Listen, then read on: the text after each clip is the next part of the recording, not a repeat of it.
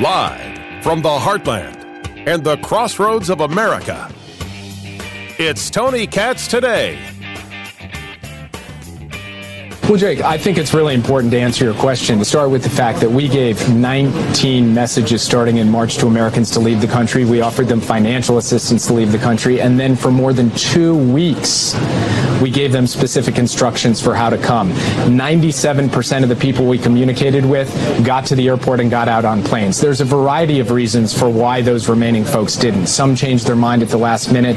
Some wanted to bring very large extended family who uh, were not Americans who couldn't get through check checkpoints. Some uh, may have shown up at the airport, although I have to tell you, I'm not familiar. And General McKenzie spoke yesterday and said he was not familiar with anyone being turned away at the gate at the last minute. So I had not heard that particular report. But the fact is that we went out of our way for two full weeks to create the circumstances for any American who wanted to get to the airport and get on a plane to do so. And the question the president ultimately faced was how long do I keep U.S. Marines in harm's way with threats escalating hour by hour.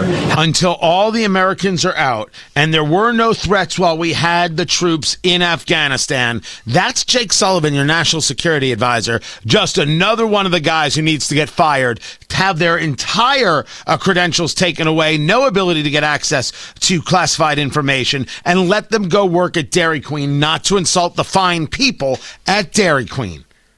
Tony Katz, Tony Katz today. Good to be with you. Facebook, Tony Katz Radio. Parler, Instagram, Twitter, at Tony Katz. This absolute radical desperation to change the narrative cannot work. And it's going to be up to us to not allow that people were all the way back into March, as Joe Biden said. Back in March, we were telling people they had to they had to get out. Back in March, we were we were warning people. We were giving the warnings everywhere. Since March, we reached out 19 times to Americans in Afghanistan with multiple warnings and offers to help them leave Afghanistan, all the way back as far as March. After we started the evacuation 17 days ago, we did initial outreach and analysis and identified around 5,000 Americans. Ah, oh, stop it. He's blaming the Americans who are left behind. And we should be clear, they have been left behind as hostages. Now, when they want to talk about this being the largest airlift and this, that, and what have you, let's be at least honest with each other about a couple of things people were taken out of Afghanistan. A lot of people were taken out of Afghanistan. You can look at that and say, yeah, they got a lot of people out of Afghanistan. But it isn't the story. It's absolutely, positively not the story.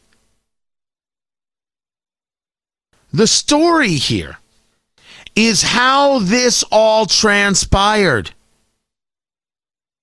You want to talk about getting people out? That's fine. But that's not the story. The story is how this withdrawal was done, not that we withdrew, which is, of course, the conversation that Joe Biden is desperate to have because all he cares about is legacy. I'm the president who ended the war in Afghanistan. The country was okay with this. They were okay with it when President Trump said he wanted to do it. But maybe he felt he couldn't. Maybe he felt it had to go a different way. Maybe creating a deal with the Taliban there. Oh, you see, Trump created a deal with the Taliban. What do you think was going to happen? So Joe Biden wasn't strong enough to say, I'm not going to go forward with this deal. Obama created a deal with the Paris Climate Accord, that nonsense garbage, and Trump said, we're done with that. JCPOA, Joint Comprehensive Plan of Action, allowing Iran these opportunities, we're done with that. What's the matter? Joe Biden doesn't know how to be tough? Here, tell Joe Biden the deadline's name is Corn Pop, and then you watch him get super tough. The issue is not the withdrawal from Afghanistan. The issue is how. This is on Fox Business just the other day people to know who he is. He's right. scared. He goes by the name Mohammed. That's not his real name. He helped Biden and others when their helicopter was forced to land in a snowstorm, as you can see. This is back in 2008. And Joe Biden then used that experience to campaign with President Obama. And if you want to know where Al Qaeda lives, you want to know where bin Laden is, come back to Afghanistan with me. Come back to the area where my helicopter was forced down with a three star general and three United States senators at 10,500 feet in the middle of those mountains. I can tell you where they are. And Mohammed says, yeah, well, come find me now. Don't forget me now. He is scared. He wants to get hit. That's what Joe Biden did. That's what Joe Biden has done. That's what this withdrawal is. So when Jake Sullivan wants to brag about it, what are you bragging about? What are you close to bragging about? Don't you know we see you? And the answer is no. Oh, no, no, no. They go the other way. They go far the other way, and they believe they can set the narrative and make you forget those Americans and those Afghanis left behind. And I think it's incumbent upon us now to not to do that. It's incumbent upon us to remember. And then there's this story. This story from the Daily Mail. Now, I, I must tell you, uh, I believe this story originally comes from Reuters. So I have no reason not to believe the story. But I am willing to place a wager on the fact that this might morph and change in terms of getting more data, more facts about this phone call in the days ahead. So put a put an asterisk on it. If, if, if the asterisk needs to be removed, I'll, I'll do that. I will absolutely do that. The story is in the last phone call between President Biden and Ashraf Ghani, who was the president of Afghanistan until he left. And he did leave. We, we shouldn't be, uh, you know, lying about that. He left. He walked. He's like, all right, we're done here. Supposedly, in the last phone call that took place on July 23rd, so this was a couple weeks before Kabul fell, Biden said to Ghani that they needed to change perceptions of the Taliban's rapid advance whether it is true or not. This, according to the excerpts that have been published. But Joe Biden told us that they've got 300,000 Afghan national security forces. There's no way it's going to fall. It's not a fait accompli that uh, Afghanistan's going to fall. That, that, of course, these people uh, can handle it. He actually said in his speech yesterday, I still instructed our national security team to prepare for every eventuality, even that one, meaning the Afghan military falling to the Taliban. And he said, and I'm quoting here, and that's what we did. Go take a look at any news report anywhere. You think the uh, the Biden administration prepared for any eventuality? You think the national security team had that under control? Clearly not. Clearly not. The quote is in the transcript obtained from Reuters I need not tell you the perception around the world and in parts of Afghanistan, I believe, is that things are not going well in terms of the fight against the Taliban. And there is a need, whether it is true or not, there is a need to project a different picture. Now, what I want you to do is go immediately to the following Donald Trump playing down COVID because he didn't want to scare people. Biden pulled a Trump. That's how it has to be said. Because I don't think Trump should have played it down. I think Trump should have been direct, forthright, clear, and tell people not to be afraid, but to be smart. Here's how we're going to handle it, America. That's how it should have been done. 150%, in my view. But I don't blame Trump for the virus. I blame the Wuhan uh, virology lab and I blame the communist Chinese for the virus. I support Trump and the and the and his plan then to shut down travel from China, which was the right plan, even though others said no. Now, I didn't favor two weeks to flatten the curve, but certainly you've got America to buy into. Okay, for two weeks we could do anything, and if this is what's going to do it, we're in. And then two weeks came and went, and then it was four weeks, and then it was eight weeks, and then it's the rest of our lives, and that's what Americans are saying. I'm sorry, there's no other word for it. I didn't have the word in Latin to be able to share that one. That's how to do this. There is a need, whether it is true or not, There is a need to project a different picture. You mean lie. You knew what was going to happen. You, so desperate to get out of Afghanistan, to end the war, that you wanted to work to concoct a visual, a narrative that would help you because you already screwed the pooch. How do you defend that? How do you defend that? As is reported by, is that John Solomon over there Just the News? Text messages between U.S. military commanders and private citizens where Americans were pleading because they were left behind at the Kabul airport gate. They know that they're going to get hurt by the Taliban. They may very well be killed by the Taliban, never mind all those Afghanis who were working with us. One Army colonel assigned to the 82nd Airborne, writing in frustration, saying, quote, We are blanking abandoning American citizens.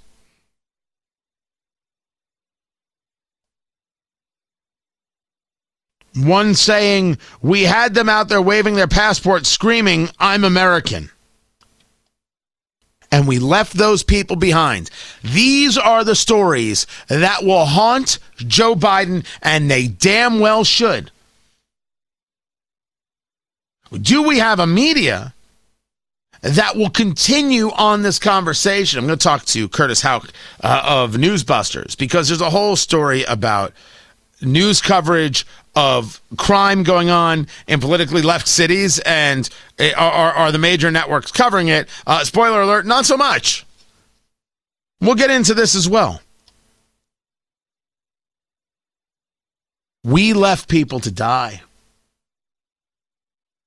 And Biden wants to celebrate.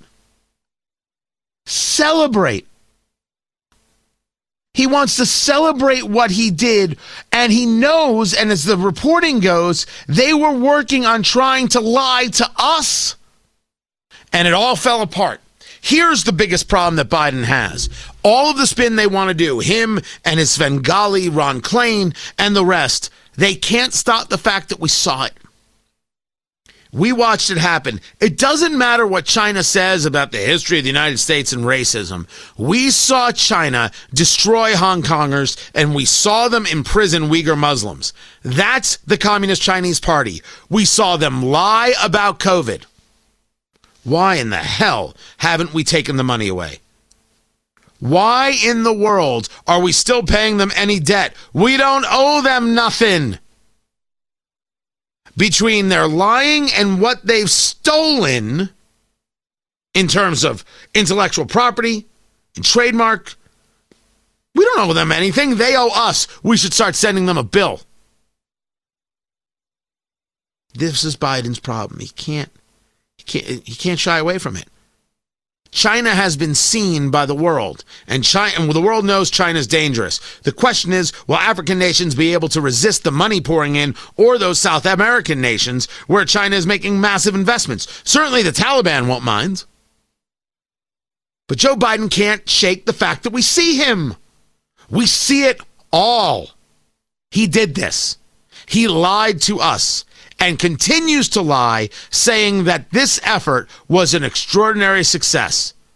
Tell that to the people waving their passports at the Kabul gate for no more planes to show up.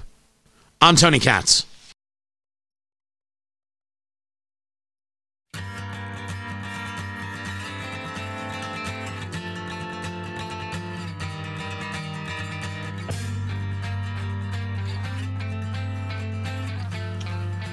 Oh, Madison, Wisconsin. Yeah. yeah.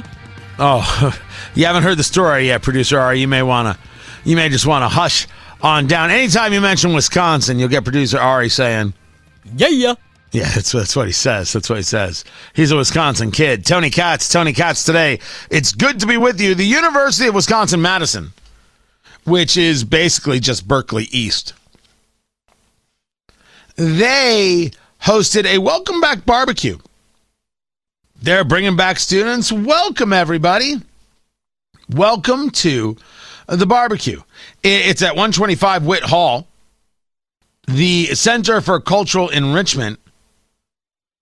And all are welcome. Free food, vegetarian, vegan, and gluten free options will be provided, intended for self identified people of color. It's not a it's not a welcome barbecue now now now is it? There was also a Latinx new student welcome. Don't we know there's no such thing as Latinx? That's not real.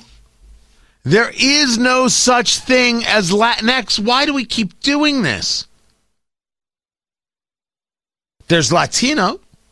There's Latina. There's no Latinx. It's not a real thing. Now, do I oppose the idea of a group that maybe has this kind of of of membership having an event for that kind of membership? Let's let's take it to a to a personal uh, level.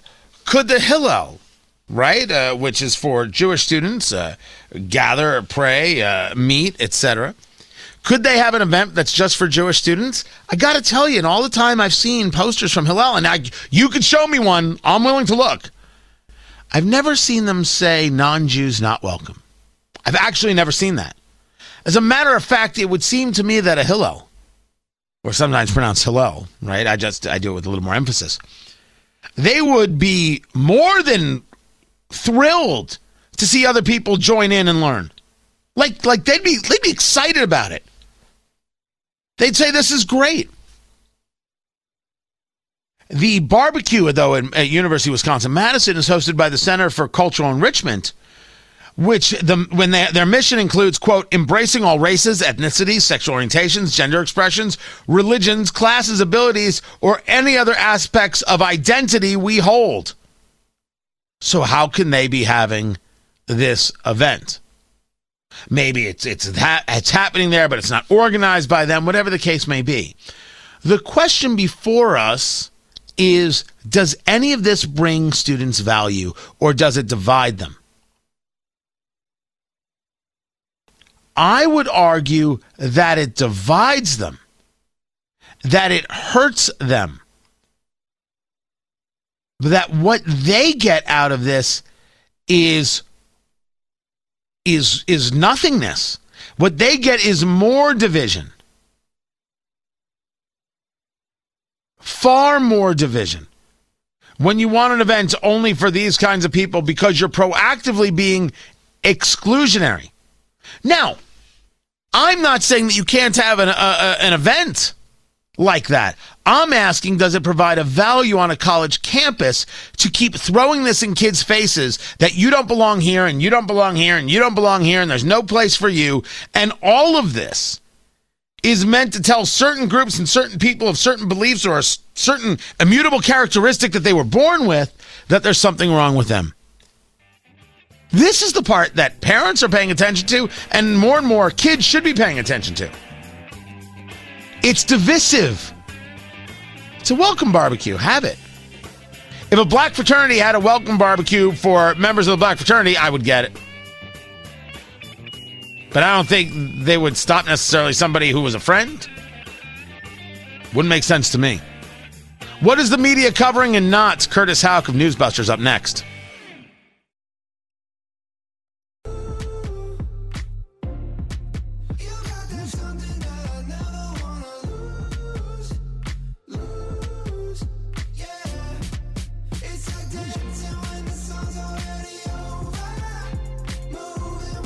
I'm not ignoring or avoiding the conversation that is Afghanistan. Not at all. Not in any way. But it is extremely important to know that there are other things going on. A tremendous amount going on.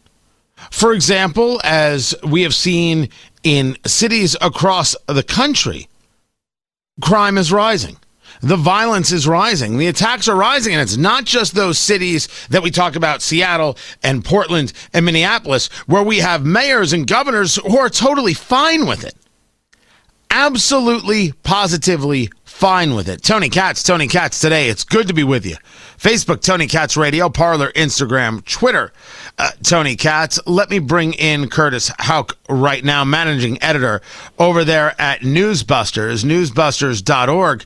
And you spend a lot of time taking a look at what's going on with uh, cable nets, with uh, broadcast news networks, how they're covering things, where these levels of bias exist. And when you take a look, as you guys have, at crime across the country, the news networks don't seem to spend much time discussing those issues. Yeah, great to be with you, Tony. I'm glad you set it up the way that you did and that we're not ignoring the major issues. COVID in Afghanistan. But I believe that the news media, just like the Biden administration, uh, should be able to walk and chew gum at the same time. In fact, I think that should be the case for all of us. So, with that in mind, we took a look at, yeah, the crime wave because before the collapse of Afghanistan, I think it's safe to say that that was, if not story one of the summer, then story two. And so we found that we looked at crime in 15 Democrat run cities. And we found that between June 1st and August 31st, there's only been about 58 minutes of coverage on crime, 58 minutes and 15 seconds specifically.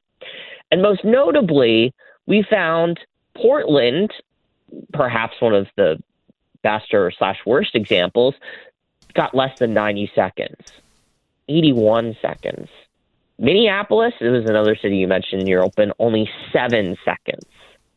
Uh, so there's just two examples, and I'll give you one more to start. Seattle, 25 seconds. Yes, the Summer of Love, the anniversary of that in in Chaz, 25 seconds. It, it's pretty stunning.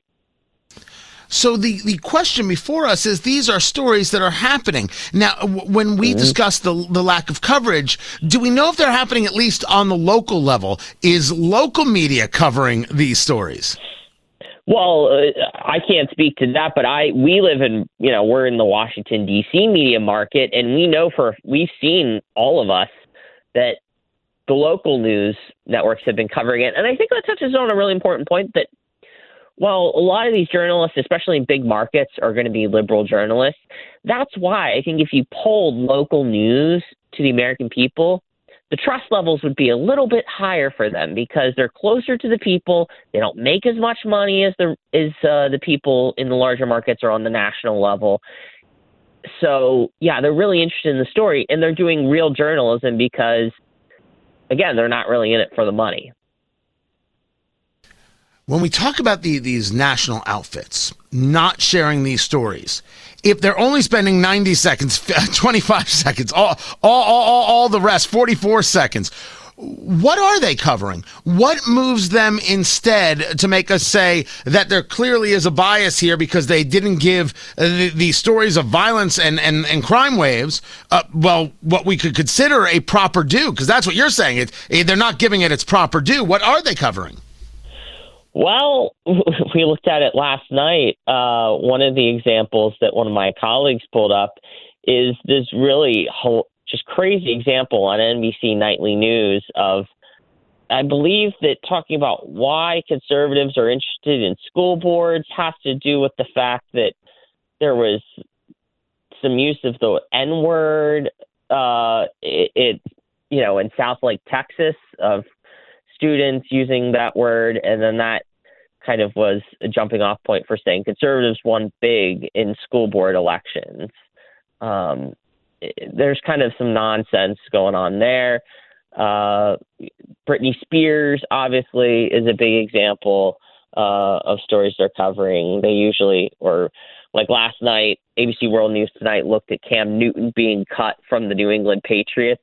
A cougar got loose in a New York apartment building. Those are the kind of stories that they cover at the back end of the show because they spend so much time looking at COVID at the beginning of the show.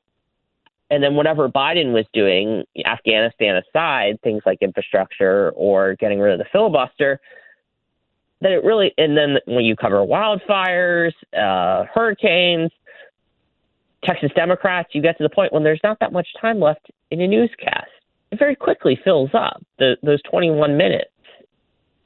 talking to Christ, Christian Curtis Houck. Sorry, my friend, uh, managing editor at Newsbusters, there with the MRC. Now, let's get into uh, how this plays out and how we see this time and again, because the argument really isn't about okay, on this certain date or in this certain week, they only spent this much time covering what is a major story. It's that they do it week after week and month after month, and that's how narrative gets set. Right, and I think that's exactly true with with both crime, you know, and what we're talking about now and Afghanistan, because if you cover a story a certain way, or you say certain things about a story, if you do choose to cover it, if you say something over and over again, it's going to settle in people's minds. We saw this with Andrew Cuomo. People loved Andrew Cuomo. They thought he was the greatest thing in the world until he wasn't. Oh crap. Well then who who was telling people that he was awesome and amazing? Oh right, that was the news media. Same goes with this, these crime stories. These local mayors are doing, you know, work here and there and talk about voting rights and all these sorts of things. Uh, who's going to win the New York City, you know, Democratic primary for mayor? when we're not really looking at crime, what's going on here? New York City, of course, got some of the most uh, time, uh, about just under 11 minutes. But still, considering some of the crime that's been going on there, you would think it would get a lot more than that. Um, but if you tell people things over and over again, or you explicitly hide things, they're going to come away with the realization that you know it's not really that important. Or when you're presented with these facts, they're going to be outraged uh, and they're going to realize, hey, maybe the media are missing something here if you don't think that already. And that's really what we're trying to do here, which is provide the people with these facts. Uh, these numbers, these minutes and seconds, we're not coming up with these. These numbers are double checked and triple checked. Um, so I think that's what's really important for listeners to understand here that A, we're not making these numbers up, and two, it's another example of narratives here. They told voters in 2012 that Mitt Romney was this murderous, crazy person. Although he kind of ended up being a moderate, of course, that's a separate conversation. But they told him that he was uh, this murderous person, and so people didn't vote for him. Hence, why we got Donald Trump in 2016. He was t- he was someone who was tired of that and just said "screw you" to the media. Now let's apply this in, in, a different place because while we clearly, and, and you guys have been doing this for years and, and, and, and we can discuss where media doesn't get it. And often I'm told, Tony, you're a radio host, you're part of the media. I don't think that's what we mean when we talk about mainstream media. I just don't think that's what we're talking about. But if you want to throw me into categories, I guess other people can we're watching the CNNs of the world, the MSNBCs of the world, and the people like the, the Chuck Todds of the world over there at NBC be very, very forceful in some cases regarding what's been going on in Afghanistan. Your latest uh, piece uh, there at newsbusters.org is that Psaki runs into buzzsaw of journalists after Biden ducks Afghan questions. When it comes to this withdrawal, how it was done, there have been a lot of people engaged in tough reporting. Some of them have already eased off of it, but there's been, I shouldn't say tough reporting, actual solid reporting. You've been covering uh, this. Has that been shock to you, or has, uh, or is this not just a one-time thing? They're actually interested in carrying on this conversation. Yeah, let's. I'll peel back the curtain real quick. My colleague Nick Fondacaro, who works uh, our night shift, covers the ABC, CBS, and NBC's uh, their evening newscasts. We were talking about this yesterday, I believe, which is, you know, it's crazy to see all this great reporting here, and it's and it's important, but it also kind of enrages you because it shows that these people are ca- capable of doing good, of doing objective reporting, of holding their own side accountable. So then, when you look at stories, really like anything that happened in the 2020 election, or more recently, voting rights, so-called voting rights cases, and uh, bills, HR one, what you know the Texas Democrats did in fleeing DC are just a few examples. They totally fold like cheap seats, and they're willing to shill for them to the ends of the earth. So it kind of enrages you that, like, yes, these people are very good at doing actual journalism. They are perfectly capable of doing so. It's not like you know, well, I granted, I there are people like Joy Reid that are just totally hopeless, but she's more of a commentator. But I'm talking about people in the press corps that are correspondents. They're doing great work here on Afghanistan, but you know, we'll go back to some other issue, whether it's global warming or again voting. Biden's infrastructure boondoggle, they'll go right along with it. And that's what's really frustrating because similarly, just a final point, they didn't go tough on Biden. They protected Biden for well over a year and they got him elected president. So now they're like, oh crap, geez, we're stuck with this guy for another couple of years, three years here. What are we going to do? Well, you created this mess.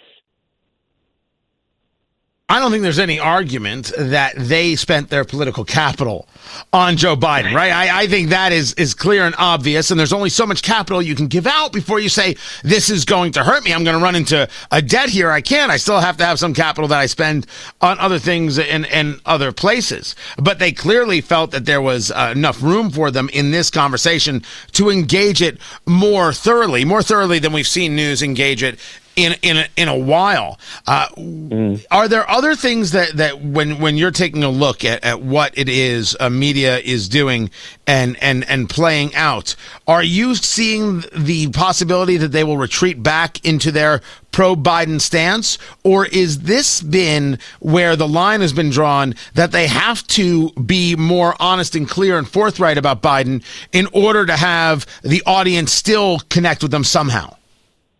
Well, I think the key, Tony, going forward is how do do they stay on the story with Afghanistan?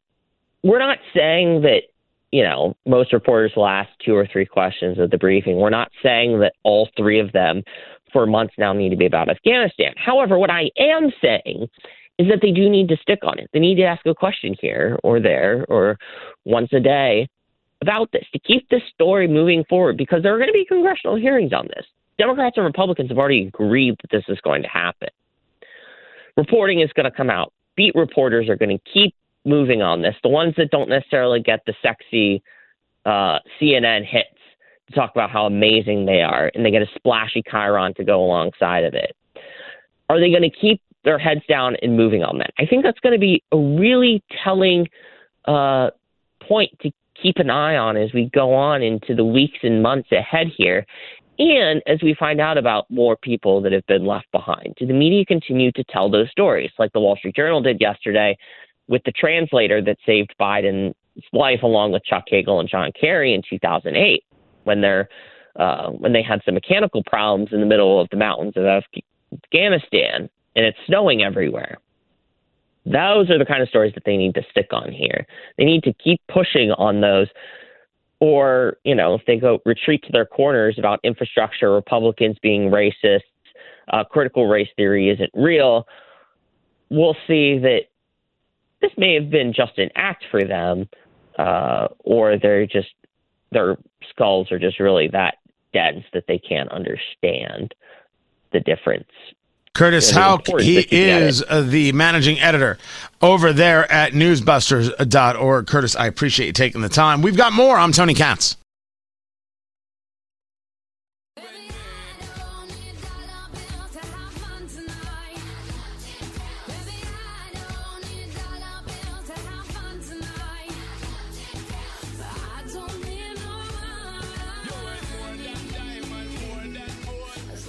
So you have the hurricane, Hurricane Ida, that just beats the living daylights out of New Orleans. And clearly so horrible that the press has spent no time on that. Man, I should have asked Curtis about that one. Where's the conversation about Ida? Where's the conversation about the power outages? Do they have power back yet?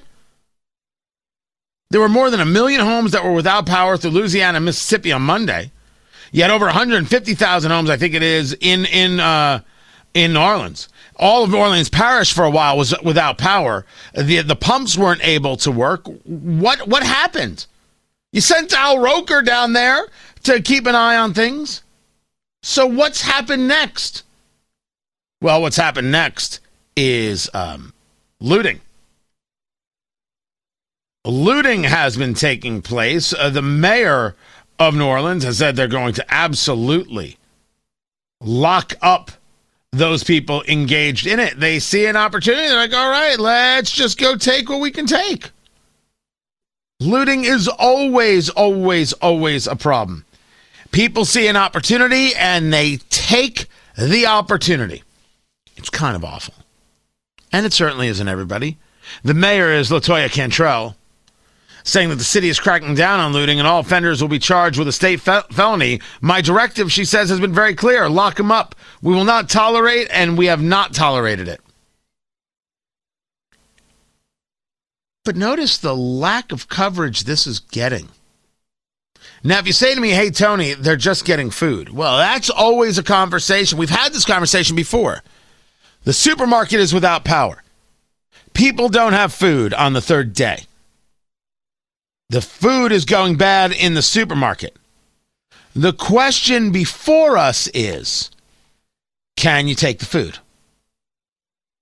It's not yours. You didn't pay for it, but it's going bad. The question before us is can you take the food? That's a, that's a deep, deep, profound question. And one that I got to admit I vacillate on. The food's going bad anyway. What, what are we doing? Feed your kids. But it isn't yours. And what did you have to do to get in there? And what if you didn't just take an apple or a banana? You took a TV. What you had to you had to watch the weather on a big screen? I'm I'm I'm curious. So the, these this conversation isn't just, in my view, a one and done.